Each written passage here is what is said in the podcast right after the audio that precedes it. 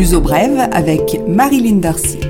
Bonjour et bienvenue dans ce nouveau numéro de L'Ouzo Brève. La Belgique impose le dépistage du coronavirus et la quarantaine à ses ressortissants venant de Lisbonne, ainsi que de deux régions espagnoles, l'Erida en Catalogne et la Marina en Galice. Ces deux régions classées en zone rouge sont interdites d'accès pour les vacances. Le reste du Portugal et de l'Espagne sont classés en zone orange, c'est-à-dire que la quarantaine est recommandée au retour, mais pas obligatoire. Les détails sont disponibles sur le site diplomatie.belgium.be.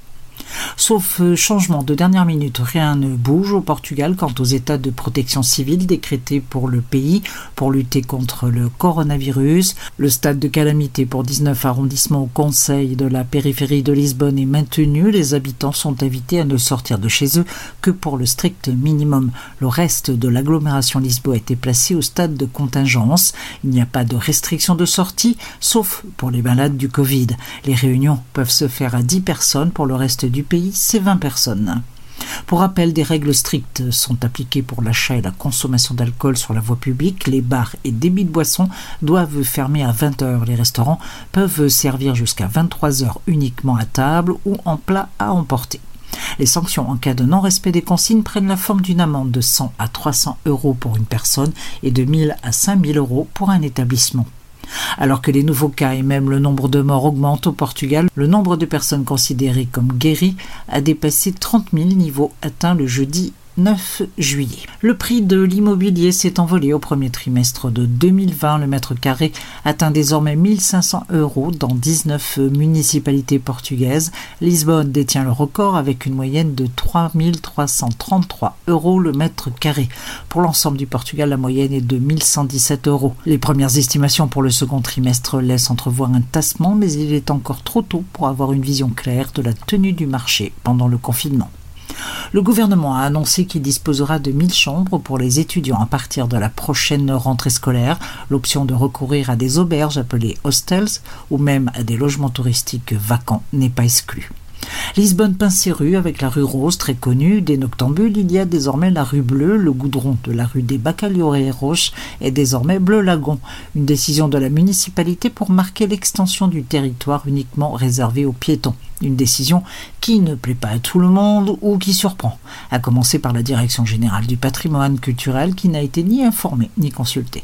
La mairie rappelle qu'elle a autorisé l'installation de 400 terrasses appelées ici esplanades et qu'elle accélère le programme de création de pistes cyclables avec 70 km de nouvelles voies pour les vélos d'ici à la fin de l'année.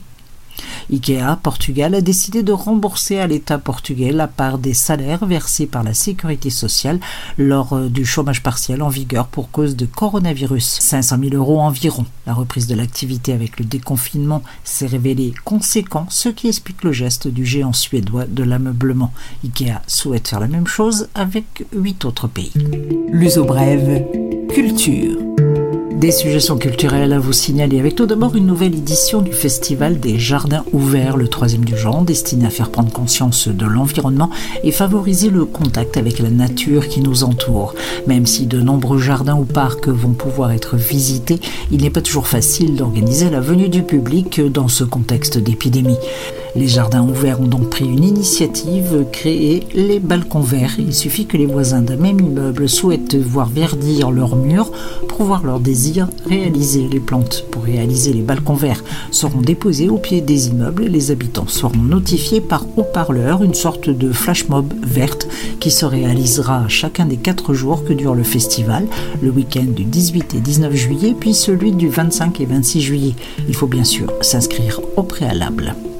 De théâtre d'Almada se poursuit avec entre autres la pièce My Heart par cœur de et avec Thiago Rodriguez au ciné-théâtre de l'Académie Almadense à Almada, donc le 10 et le 11 à 21h30, le dimanche 12 à 16h. La pièce Viagem de Inverne de Elfried Jelinek, mise en scène par Nono Carignas au Centre culturel de Belin, les 11 et 12, les deux représentations du 13 et 14 juillet étant réservées aux abonnés du théâtre d'Almada. À voir également Tourmain de 95 15, Castro, O Monde Redondo et Uma Solidão demasiado ruidosa. Le 10 juillet, c'est l'ouverture du festival Aulargue qui, exceptionnellement, va se dérouler au Palais d'Ajuda cette année. Il commence le 10 juillet et se prolongera jusqu'au 25 juillet. Ouverture avec le groupe de métal et percussions de l'Orchestre symphonique portugais le 10 juillet à 21h30. Une très belle programmation pour ce festival si particulier, avec un point d'orgue les 23, 24 et 25 juillet marquant le retour sur scène de la Compagnie nationale de ballet.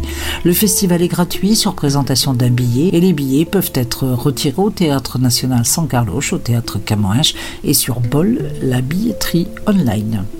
Pas de fête de 14 juillet à l'ambassade de France à Lisbonne cette année en raison de l'impossibilité de réunion de grands groupes. L'ambassadrice Madame Mangin a décidé de procéder à la remise de produits français aux personnes dans le besoin et au personnel soignant dans un esprit de solidarité.